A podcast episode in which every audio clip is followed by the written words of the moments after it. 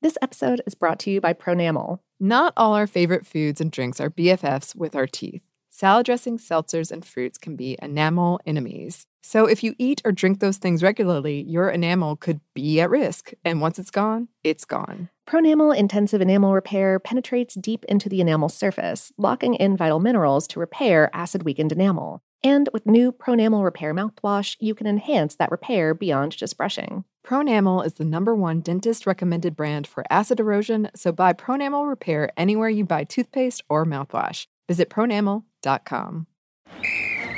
Let's hit it. Give me a vacation. Vacation. Give me a wave. Surfing. Give me a city tour. The trolley. Give me animals. The zoo. Give me some sea life.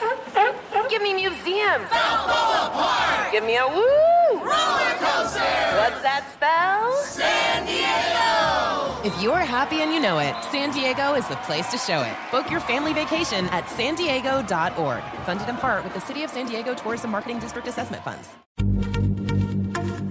Happy Pride from Tomboy X, celebrating pride and the queer community all year. Queer founded, queer run, and the makers of the original boxer briefs for women, creating sustainable size and gender inclusive underwear, swimwear, and loungewear for all bodies so you feel comfortable in your own skin. Tomboy X just dropped their Pride 24 collection. Obsessively fit tested for all day comfort in sizes 3 extra small through 6X. Visit tomboyx.com. Me. Focus Features presents Back to Black. I want people to hear my voice and just forget their troubles. Experience the music and her story. Know this. I ain't no Spice Girl. Like never before. That's my daughter. That's my Amy. On the big screen. I want to be remembered for just being me. Amy Winehouse, Back to Black, directed by Sam Taylor Johnson. Rated R, under 17, not a minute without parent. Only in theaters May 17th.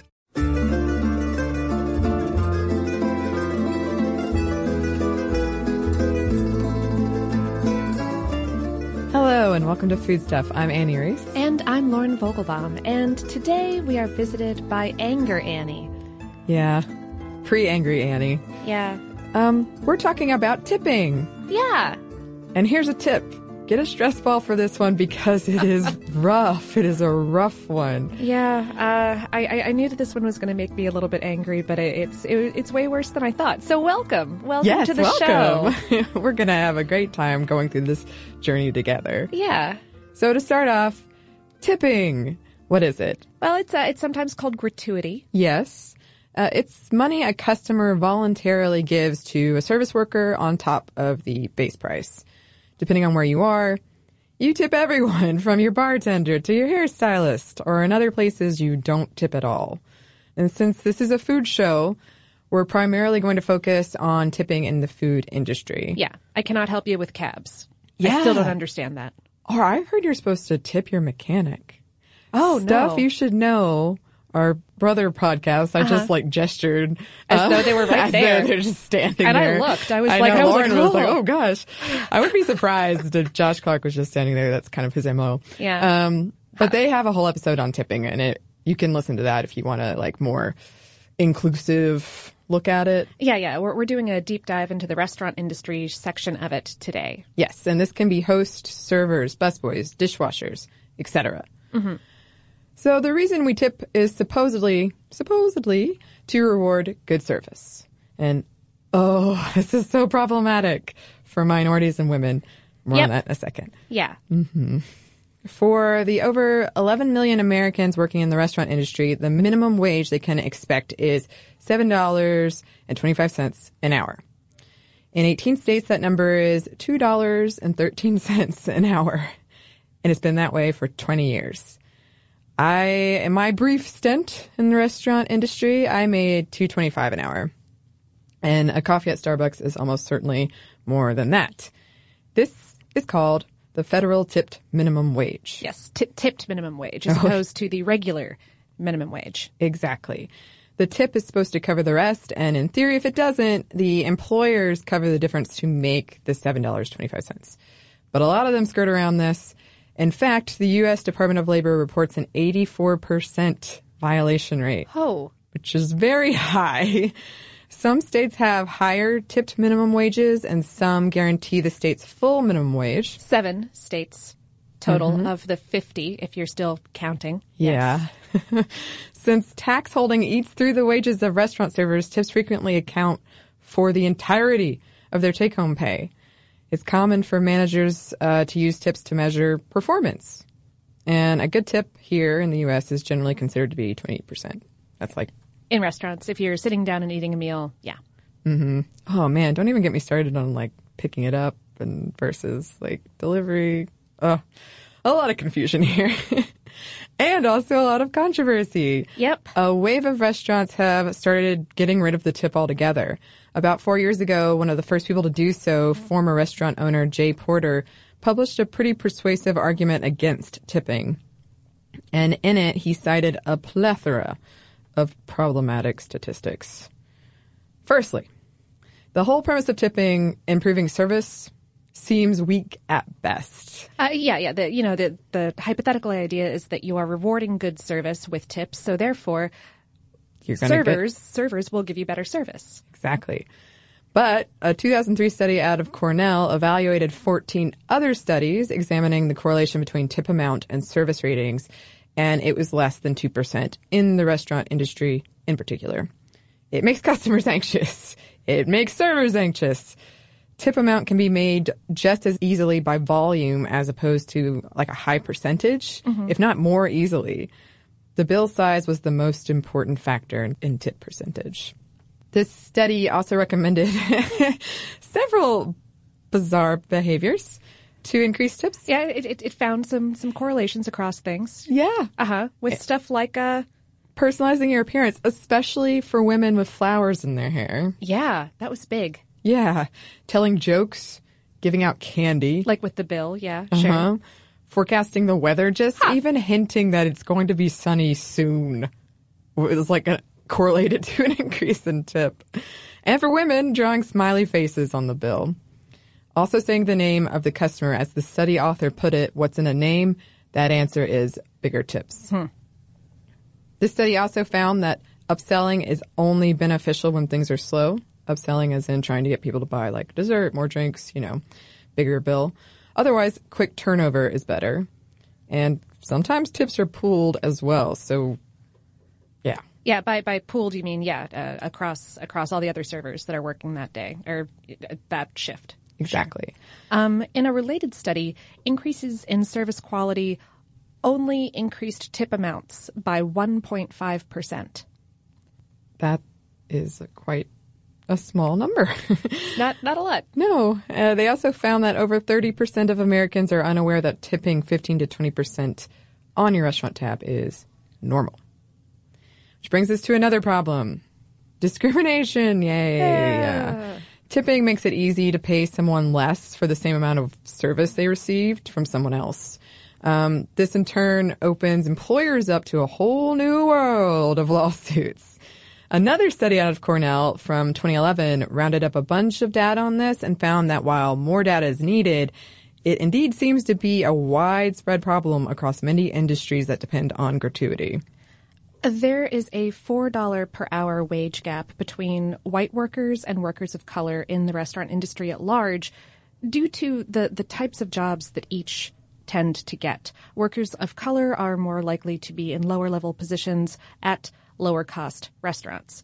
And so racial discrimination in tipping just exacerbates this inequality. Mm-hmm. And on the flip side of this, tipping also encourages waiters to unconsciously discriminate, or maybe consciously, but largely unconsciously.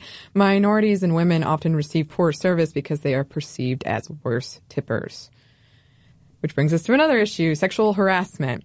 Female restaurant workers are five times more likely to report cases of sexual harassment as compared to other industries, making it the number one industry for sexual harassment complaints. And who knows how many go unreported. And it's bad for everyone. In a 2014 survey, 90% of restaurant workers, both male and female, said that they had experienced sexual behavior in the restaurant industry that's scary or unwanted. Mm-hmm. 70% of restaurant servers are female in the US, and this is compared to only 19% of women who are chefs, despite the fact that women still primarily do the cooking at home. And if you're wondering what this has to do with tipping, most people doing the tipping are men, And if you depend on that for a living, there's a power imbalance right out of the gate.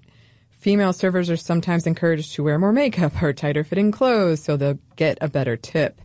And if a customer does something inappropriate, you're probably going to laugh it off because you know that your tip depends on it. I call this de-escalating and many of my friends have talked about it a lot. It's a very common problem. Yeah. Um, if you do complain, female servers say they frequently receive a response that they're being too emotional or too sensitive. And it's like you're, you have several different bosses a day and you're having to adjust to the attitudes of each of them. And it's also problematic because it's a case of legal gender inequity. In the restaurant service industry, men hold more of the guaranteed minimum wage positions along with the higher paying ones as compared to women who predominantly are paid at the legal $2.13 an hour. This problem is even more pronounced with women of color. I wrote in all caps, I'm getting so angry talking about this. Oh my There goodness. are multiple exclamation points involved in that. Yes. Uh, states that stick to the federal tipping minimum have a much higher poverty rate, poverty rate for servers the, than those that don't. And since most servers are women, this impacts women at far greater rates. Fine dining bartenders are 59% male, while bartenders at quick serve restaurants are 55% female. Hmm. Yeah. Which would you guess makes 24% higher wages? Ah. Yeah. Men also hold about 79% of management positions in the restaurant industry. There are even not too uncommon instances where people walk out On a bill, yeah. Yeah. And the server is expected to pay the bill, which may mean they're paying to work. They don't have any money to take home from that. They're having to pay to make up. Oh man. Okay. The National Restaurant Association frequently argues that with tips, servers earn up to and over $100,000 a year, or this is like a possibility that's pretty achievable.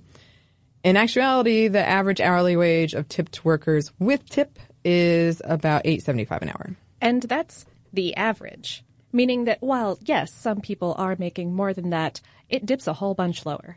Mm-hmm.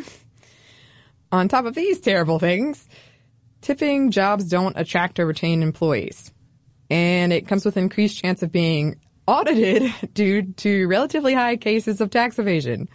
The IRS, the Internal Revenue Service here in the U.S., estimates that over half of tip income is undeclared. One study found that 13.8% of tips were misappropriated by managers and other non-tipped employees and then not reported. Oh, mm-hmm. And since tips can vary, it impedes the ability of those depending on them to plan financially. And for those living below the poverty line, and many at restaurant servers service jobs pay below the poverty line, tips can mean the difference between paying the rent or not, between eating or not. And and this affects a lot of people. The restaurant industry is one of the largest and fastest growing in the country, and it employs almost 10% of our workforce. Hmm. So that's where we are. Isn't that great? Yeah. Yeah. no. Yes. Nope. But what about how we got here? Is that any better? Oh, no, it's not. No, no. But we'll tell you all about it anyway after a quick break for a word from our sponsor. This episode is brought to you by Pronamel. Not all our favorite foods and drinks are BFFs with our teeth. Salad dressings, seltzers, and fruits can be enamel enemies. So if you eat or drink those things regularly, your enamel could be at risk. And once it's gone, it's gone. Pronamel Intensive Enamel Repair penetrates deep into the enamel surface, locking in vital minerals to repair acid weakened enamel. And with new Pronamel Repair mouthwash, you can enhance that repair beyond just brushing. Pronamel is the number one dentist recommended brand for acid erosion, so buy Pronamel Repair anywhere you buy toothpaste or mouthwash. Visit pronamel.com. Ready? Okay. Give me a beach. Beach. Give me great food. Tacos. Give me adventure. Hiking. Give me a date night. Sunset cruise. Give me some smiles. Cheese. Give me more beaches. Beaches. What's that spell? San Diego. If you're happy and you know it, San Diego is the place to show it. Book your trip at san diego.org. funded in part with the City of San Diego Tourism Marketing District Assessment Funds. Happy Pride from Tomboy X. We just dropped our Pride 24 collection. Queer founded, queer run, and creating size and gender inclusive underwear, swimwear, and loungewear for all bodies so you feel comfortable in your own skin. Visit tomboyx.com to shop. This is it. Your moment. This is your time to make your comeback with Purdue Global. When you come back with a Purdue Global degree, you create opportunity for yourself, your family, and your future. It's a degree you can be proud of, a degree that employers will trust and respect. Purdue Global offers working adults like you over 175 flexible degree programs to meet your specific career goals. These include associate, bachelor's, master's, and doctoral degrees and certificates. Purdue Global degree programs range from nursing to business to communication and more. Whatever your interest, we have the degree that will move you forward. You have the knowledge, you have the experience. Now it's time to get credit for the work you've done and earn the recognition you deserve with Purdue Global, Purdue's online university for working adults. You know you're worth it. We do too. So don't wait another second to get the degree that will take your career to the next level. Start your comeback today at purdueglobal.edu.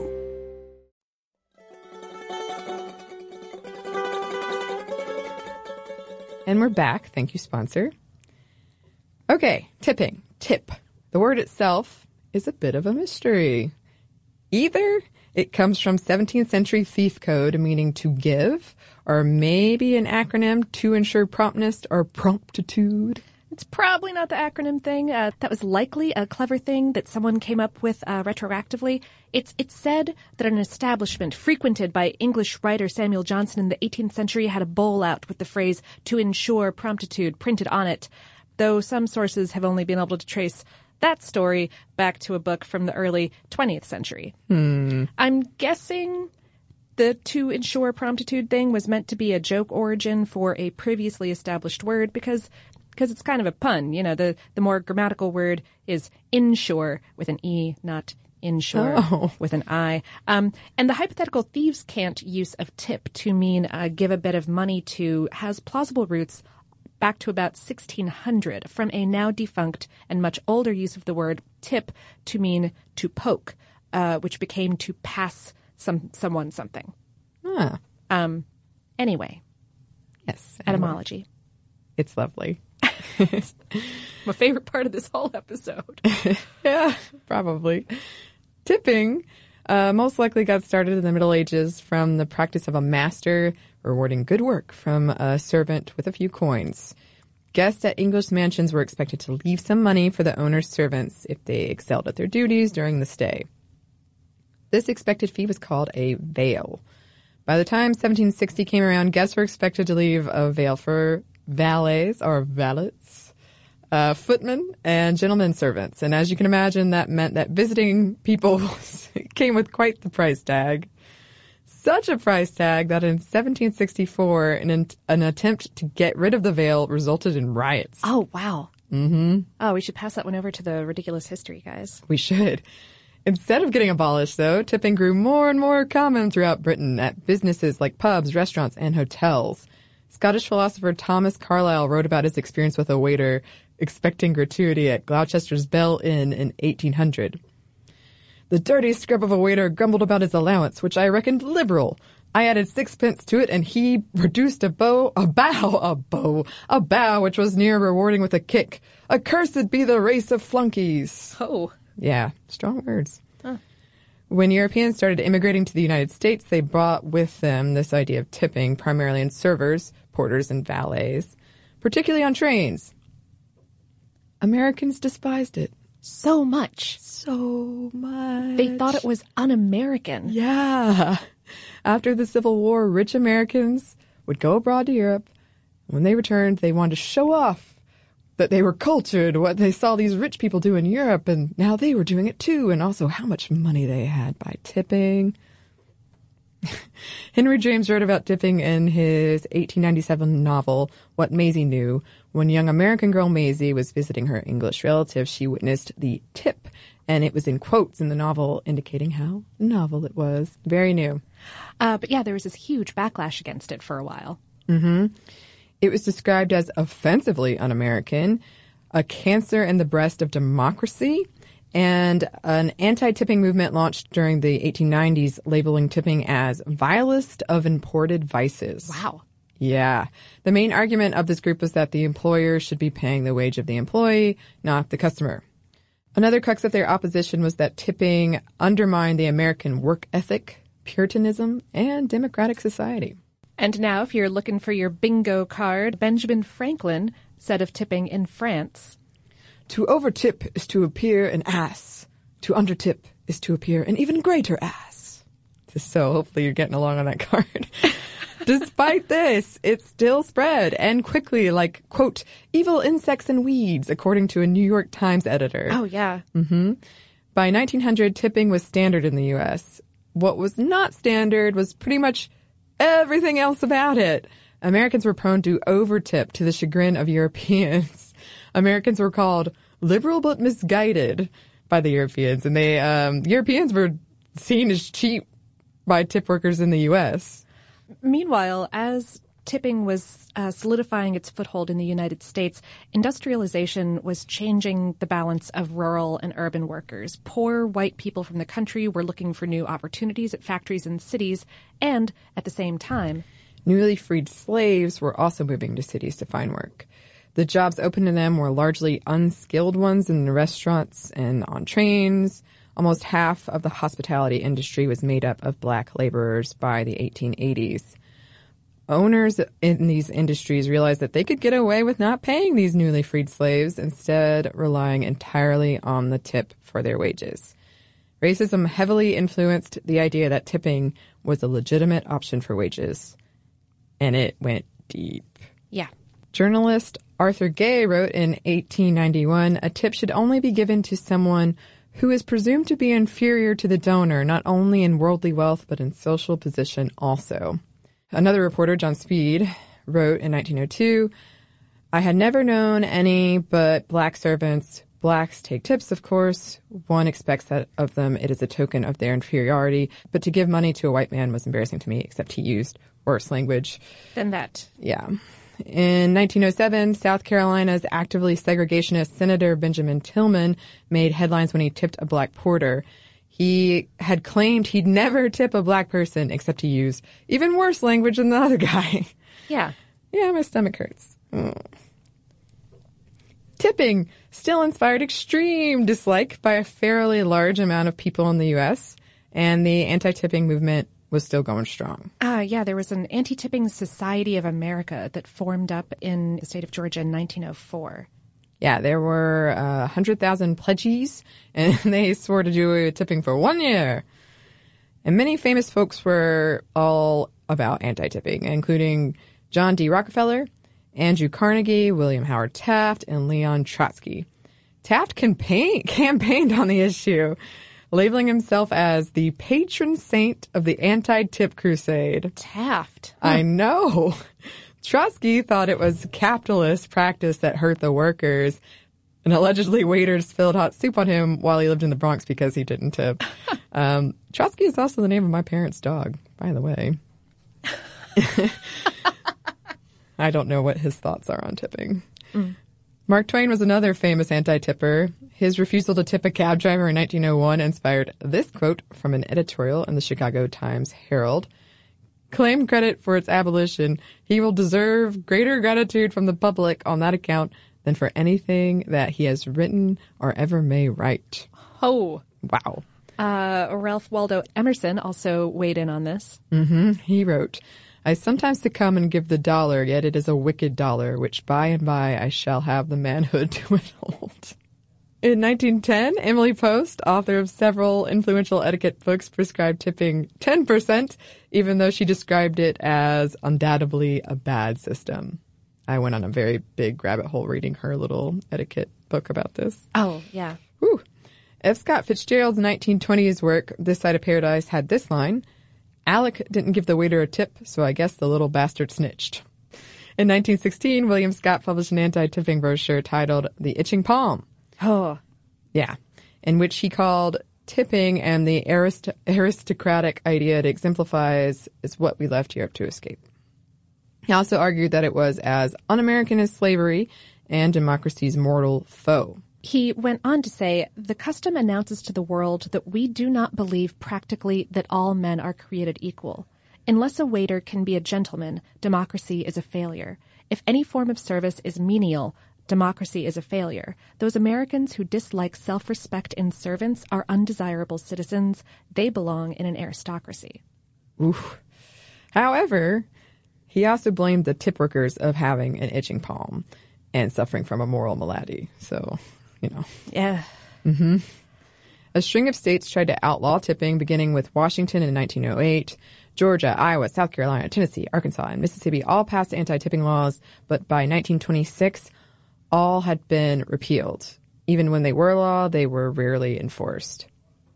In 1919, union member T.O. Smith wrote in a trade journal for hotel and restaurant employees, Waiter was not the author, but the victim of the tipping system. In his view, all the arguments against tipping had been made with thought for the public, but not for the waiter, who must, quote, learn the art of smiling under even the most adverse circumstances. And funnily enough, or not really at all, this movement spread to Europe, this anti tipping movement, where tipping had begun. Exactly. And Europe pretty much did away with it. It succeeded there. Uh, they um, largely have like a 15% service charge, but yeah. not really a tip. Um, restaurant and other hospitality owners fought tooth and nail to keep tipping, though, as it had become even more popular to make up profits lost to prohibition. They didn't have to pay their employees as much in wages while customers were tipping. Yeah. Mm-hmm. And because of that, lobbyists in the restaurant industry successfully lobbied to get Congress to exclude them from the minimum wage law included in the New Deal in 1938. Essentially, businesses not involved in interstate commerce, including chain restaurants somehow, were exempt from paying minimum wage. And then a series of laws followed. In 1942, the Supreme Court ruled that tips were the exclusive right of the employee and that they could not be forced to share their tips. Good times. Uh huh. A couple of decades later, in 1966, Congress passed something called tip credit, which allowed for sub minimum wage, and tips would cover the rest. However, the, the one vague silver lining to this law was that it tied the tipped minimum wage to the regular minimum wage. Uh, the tipped minimum had to remain no less than half of the full minimum. Meanwhile, in Europe, uh, Britain decreased servers' reliance on tips with their Catering Wages Act in 1943, which established a service minimum wage. And in 1955, France started requiring that restaurants add a service charge to their bills, kind of codifying what Annie was talking about earlier. Mm-hmm. And then if we jump way ahead to 1996, the, CEO, the then CEO of Godfather's Pizza and head of the National Restaurant Association, Herman Cain, and yeah, that Herman Cain, uh, he persuaded the Republican led Congress to create a two tiered wage system tipped workers and non tipped workers. The minimum wage of tipped workers decided to be $2.13 an hour, and it's been that way for a lot of states ever since. And at the time, that was half of the regular minimum wage, which was $4.25 an hour. Um, but but but this this law in particular is why, although the regular minimum wage has slowly been creeping up, the tipped minimum has stayed the same for 23 years. Due, due to inflation alone, prices are 60% higher today than they were in 1996, meaning that to keep up with inflation, the tipped minimum today should be at least $3.40. Mm-hmm. And this stagnation hit right as the United States economy was heading towards recession, hitting many consumers really hard. A poll of more than 2,600 American adults in the year 2014 found that about half of the respondents tipped less than they had five years prior, and the majority listed the reason for that being that their financial situation had changed. And today, with the speed of internet incredulity, we've all seen viral posts about moments when a denied tip sparked a larger debate and sometimes larger consequences. There's mm-hmm. a my my personal favorite may or may not be that woman who was fired from Applebee's after posting an image of a receipt where someone had crossed through the 18% service charge that's given to parties of 6 or more oh. and written in I give God 10%, why do you get 18? wow. Which which I I don't find very Christian personally. There, there, are whole treatises online of how everyone should just stop tipping, thus grinding the whole restaurant industry to a halt, sort of Fight Club style, except with fewer explosions, I think. Hopefully. Hopefully. Uh, there have also been a few high profile lawsuits over tipping practices within companies like Starbucks, which had to pay out $100 million to employees whose tips had been given to shift supervisors up to uh, 2008. Wow. And uh, in 2013 and 2014, a couple of related bills were introduced in the U.S. Senate that looked to gradually increase the minimum wage overall throughout the country, and in parallel to increase the tipped minimum until it could be held steady at no less than 70% of the regular minimum. The bills never proceeded, though, perhaps largely due to the debate over raising the minimum wage at all. Yeah. And it's just so curious to me how, culturally speaking, we, we got here. Uh, how it seems like a large part of the population flipped from being stridently anti tip to stridently anti removing tips. Um, in 2005, The New Yorker reported that 80% of diners polled preferred tipping to a set service charge. They and lots of other articles that I read argued that as consumers, we like, or at the very least have grown accustomed to, the power that tipping gives us. Some compare it to our general anti tax, pro private charity vibe that we've got going on in the United States. And the moral and economic implications of that are a much larger debate, obviously, but it's, it's clear that legally speaking, the current tipping system is broken. Yeah. And um, I find it hard to believe. For me, tipping, both when I worked in the industry and like now, it, it's stressful. Yeah. I'm just stressed about it. Like, did I do the math correctly? Oh, what are they going to read into this? And I don't know. I generally am just like 20% no matter what. Yeah. That's kind of what I've settled on is just a flat, flat 20. Yeah. Unless I'm like at a bar with my friends or something and like someone's done something really nice or. Yeah. Yeah. Yeah. Okay. So that's the state of things and how we got to this state of things. Uh huh. But, but don't worry. Oh, worry a little bit. I don't know. Uh, but there, there, there are there are some things that might be done to help fix this, and we'll get to those right after we take a quick break for a word from our sponsor. This episode is brought to you by Pronamel. Not all our favorite foods and drinks are BFFs with our teeth. Salad dressings, seltzers, and fruits can be enamel enemies. So if you eat or drink those things regularly, your enamel could be at risk. And once it's gone, it's gone. Pronamel Intensive Enamel Repair penetrates deep into the enamel surface, locking in vital minerals to repair acid weakened enamel. And with new Pronamel Repair mouthwash, you can enhance that repair beyond just brushing. Pronamel is the number one dentist recommended brand for acid erosion, so buy Pronamel Repair anywhere you buy toothpaste or mouthwash. Visit pronamel.com. Ready? Let's go. Give me a vacation. Vacation. Give me a golf course. 70 courses.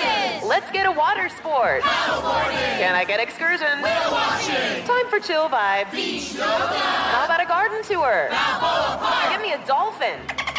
What's that spell? San Diego. If you're happy and you know it, San Diego is the place to show it. Book your trip at san diego.org. Funded in part with the City of San Diego Tourism Marketing District Assessment Funds. Happy Pride from Tomboy X, celebrating pride and the queer community all year. Queer founded, queer run, and the makers of the original boxer briefs for women, creating sustainable size and gender inclusive underwear, swimwear, and loungewear for all bodies so you feel comfortable in your own skin. Tomboy X just dropped their Pride 24 collection. Obsessively fit tested for all day comfort in sizes 3 extra small through 6X. Visit tomboyx.com. This is it. Your moment. This is your time to make your comeback with Purdue Global. When you come back with a Purdue Global degree, you create opportunity for yourself, your family, and your future. It's a degree you can be proud of, a degree that employers will trust and respect.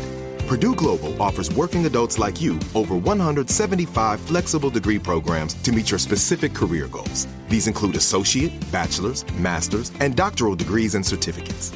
Purdue Global degree programs range from nursing to business to communication and more. Whatever your interest, we have the degree that will move you forward. You have the knowledge, you have the experience. Now it's time to get credit for the work you've done and earn the recognition you deserve with Purdue Global, Purdue's online university for working adults. You know you're worth it. We do too. So don't wait another second to get the degree that will take your career to the next level. Start your comeback today at purdueglobal.edu.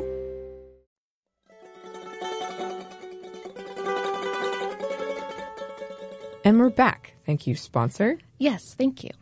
So, as Annie said at the top of the show, on a local level, some restaurants are doing away with tipping. They're switching instead to a flat service charge for all tables, usually between 15 and 18 percent, which customers can tip on top of for exceptional service if they would like. Lots more restaurants do this for parties above a certain size, usually six or more. And some of these establishments do have house rules about how those fees, um, how, how tips and other gratuities are split among servers and support staff that does help fix some of that um, inequality that we talked about earlier. It is easier to find and support these type of places if you live in a big city, but you can also ask around your community or the internet about your own hometown too. Mm-hmm. And all right, so you know, case studies here. Like, like what about the states that have laws ensuring higher tipped wages, or what about states that have uh, raised the, the the minimum wage in general? The short answer is that it's complicated, and researchers are still compiling data from the states and municipalities that are trying these things out. A couple preliminary kind of bits of data getting in here. According to the albeit slightly biased co founder of Restaurant Opportunity Centers United, that's ROC United, uh, who is also the director of the Food Labor Research Center at University of California, Berkeley, the seven states that pay their full minimum wage to tipped workers actually see customers tipping at higher rates than we see in states with lower paid tipped workers. Also, some research indicates that states with higher server wages also enjoy higher restaurant sales per capita. The idea here is that if workers make more money, there's less employee turnover and greater satisfaction and thus greater productivity. Plus, those people are better able to spend money at restaurants themselves. Back in 2016, Former president and CEO of McDonald's U.S. division, one Ed Rensi, gave an interview saying that if the minimum wage was $15 an hour, it would be cheaper to just replace most workers with robots. Hmm. And okay, that is a whole can of robotic worms. and and the and the veracity of his statement depends a lot on how technology advances in the immediate future. Also, experiments with dramatically raising the minimum wage, like Seattle has been doing over the past three years, are incredibly multifactored. And more research needs to be done into how changes like this should best be implemented, and what support or education would help small local businesses get through those changes. Because right now they're kind of standing at like, is it good? Is it bad? Ugh. Ah. Ugh. But hey, minimum wage. Let's talk about that for a second. because we haven't had enough fun yet. Oh. The last time that the overall minimum wage was raised was 2009, and it also has not kept up with inflation. By the government's inflation calculator, the minimum wage should be at least $8.47 in today's money. And okay, that's only an increase of $8.22 an hour, but that is a lot of money. Yeah. Assuming you work a full 40 hours a week, 50 weeks out of the year, that adds up to $2,440 before taxes. Similarly, if the tipped minimum had increased with inflation since 1996, tipped workers would be making at least $1.27 more per hour and thus $2,540 more per year. Yeah. If you're as frustrated as we are about this and are looking for possible solutions, you can check out Restaurant Opportunity Centers United or rocunited.org, which is the organization Lauren mentioned earlier. But okay, let's talk about tipping around the world, shall yeah, we? Because it's not like this everywhere. No. Nope. According to the internet, North America is really the only place where restaurant tips of 15% or above are widely expected. It's appropriate to tip in Canada and Mexico as you would in the United States. Egypt is another place that's big on tipping. 10% is expected. And much of South Asia, uh, Thailand, India, Malaysia, Vietnam, and Indonesia, operates similarly. On the other end of the spectrum, though, it is so uncommon that it can be considered rude to tip in Japan, Korea, Singapore, Taiwan, and Nepal. And most other places range somewhere in between. Uh, most of the world adds a service charge, like most of the world. Yeah. like the more I looked into this, the more I was like, no, really, it's everyone but us? Everyone? okay, cool. Most of the world adds a service charge of around 10% to their bills. And tipping a little bit on top of that is polite, especially if your server went above and beyond. If no service charge is added, it's generally expected that you'll tip 10 to 15%. Of course, it is a wide world out there, and there are tons of guides available for specific countries and cities. Even in countries that don't have a tipping culture at large, cities that American tourists frequent may expect tips. Mm-hmm. If you're going someplace, consult a guidebook. Mm-hmm. Uh, I will say most places I've traveled, it, it varies everywhere. And even in, um, I lived in Belgium for about eight months. I Mhm. guess if you can call that lived. I don't know. There's weird rules about that. I, I, I think that the quality is more than what, you know, it's- Right. Did, did it count as living? Did oh, it? oh, it in my book. Well, heck yeah. I was living it up. Good. But uh, they had rules where if you were um, a university student, you weren't expected to tip at all, Huh. ever. Wow. Um, but if you had a job, then you were supposed to tip. So like little rules like that. And then in Australia, they definitely, in some places I was in, they knew that American tourists would tip. So they expected it from you, but they didn't expect it from, From locals. anybody else, yeah. Yeah. I, I heard that. I heard that about Australia and New Zealand in particular. yeah. I was like, but my guidebook says, like, shh, shh. it's outdated. That's what they told me. and then definitely in Japan, I had several people tell me it would be rude to tip. So it, it just varies all over. I one thing we didn't mention that is a concern, I guess, I heard when I was telling people I was doing this episode and how mad it was making me. My mom said, if we got rid of tipping, does that mean all of the menu items would go up? The price of like the food items? Uh, yeah, th- this is kind of part of the part of the debate about what to do about it because uh, I think that that's certainly a concern for for small business owners. They don't want to potentially drive away customers by raising prices, and furthermore, it would be unfair to people who are getting takeout at a place uh, instead of coming and sitting down. Right. So uh, a good a good solution for that, I think, is is that that service charge appended to sit down parties. Right. Although that makes people angry too sometimes. Yeah. it's weird. And it's funny too that I read somewhere like leaving a bad tip, people just appreciate the satisfaction they get from Oh. leaving a bad tip. If, the, Oh. if the service was bad, not just like, Oh, I'm sure, sure there are sure. some vindictive people out there. Just like I'm having a crappy Tuesday. Yeah. Bad tip for you. Yeah, it. I probably a lot of times that happens. Um, so there's Yeah, it's kind of a much more interesting look in the human psyche. it than I expected it to be. It is. I, I guess I don't know. I, I never feel good after I, I've left a bad tip like once in the past. I don't know six or seven years, and I still. It's one You of those. still think about It's one of those things that my brain brings up to me sometimes, Yeah. just to just to Just needle to- at me, just yeah. go like, "Oh hey, oh hey, you're a terrible person." Remember that time? Did you know? you left a bad tip. And then if you eat at a place like Waffle House, and twenty percent would be like ten cents or oh, something. Oh, yeah. So I just leave like way more money than what it was worth, Yeah, or not even worth, but what I paid. But sure. the cost of the bill. yeah. Um, so there's a lot of There's a lot of strange social dynamics going on in there. It would make me really happy to just have a flat service fee that I could Me add too. something on top of. if I if I so chose. Yeah, right. yeah. Okay, So, that's so that's tipping. yeah. um. Oh man, my heart's beating so fast. Uh, let's move on. Yeah, we have some listener mail. We do. And before we read it, just a reminder, we are still looking for um, toast. If you have Oh, yeah, yeah. toast as in raising a glass and what do you say during it? Just to be clear. Uh, yeah, yeah. If you've got a favorite one or a local one that you think is fun or something in your family, a few of you have written in with things. Uh, have we gotten some audio files? We haven't gotten any audio yet. Oh, okay. All right. If you want to record yourself, maybe we can. Maybe we can get a hold of that that hotline. yes, there is a phone number you can call.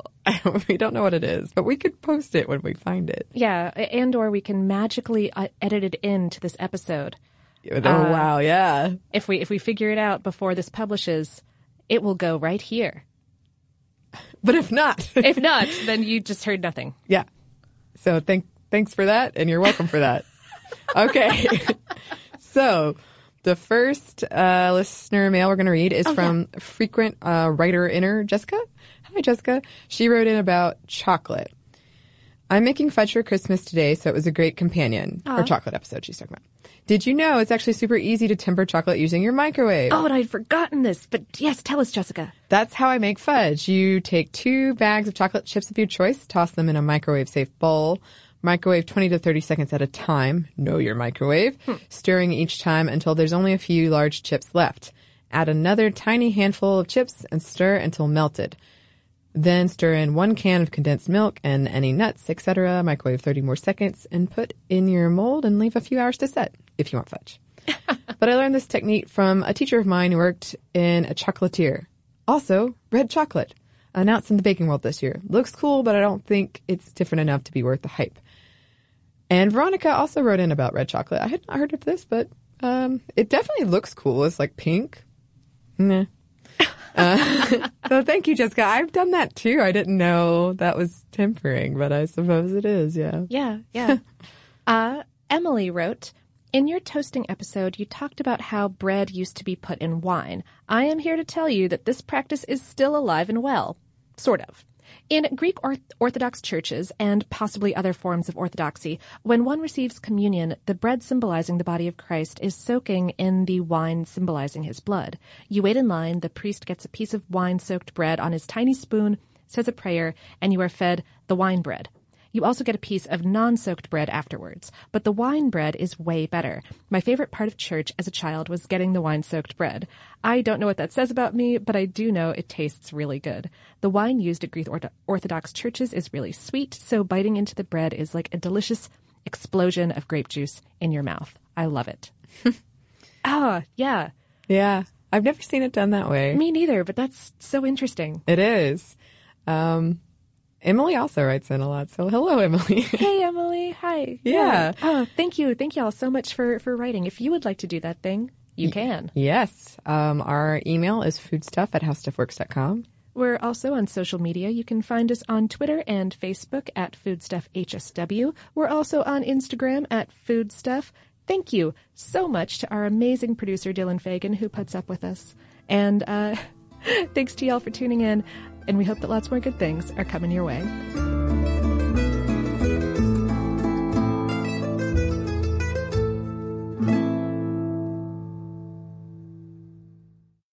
This episode is brought to you by Pronamel. Not all our favorite foods and drinks are BFFs with our teeth.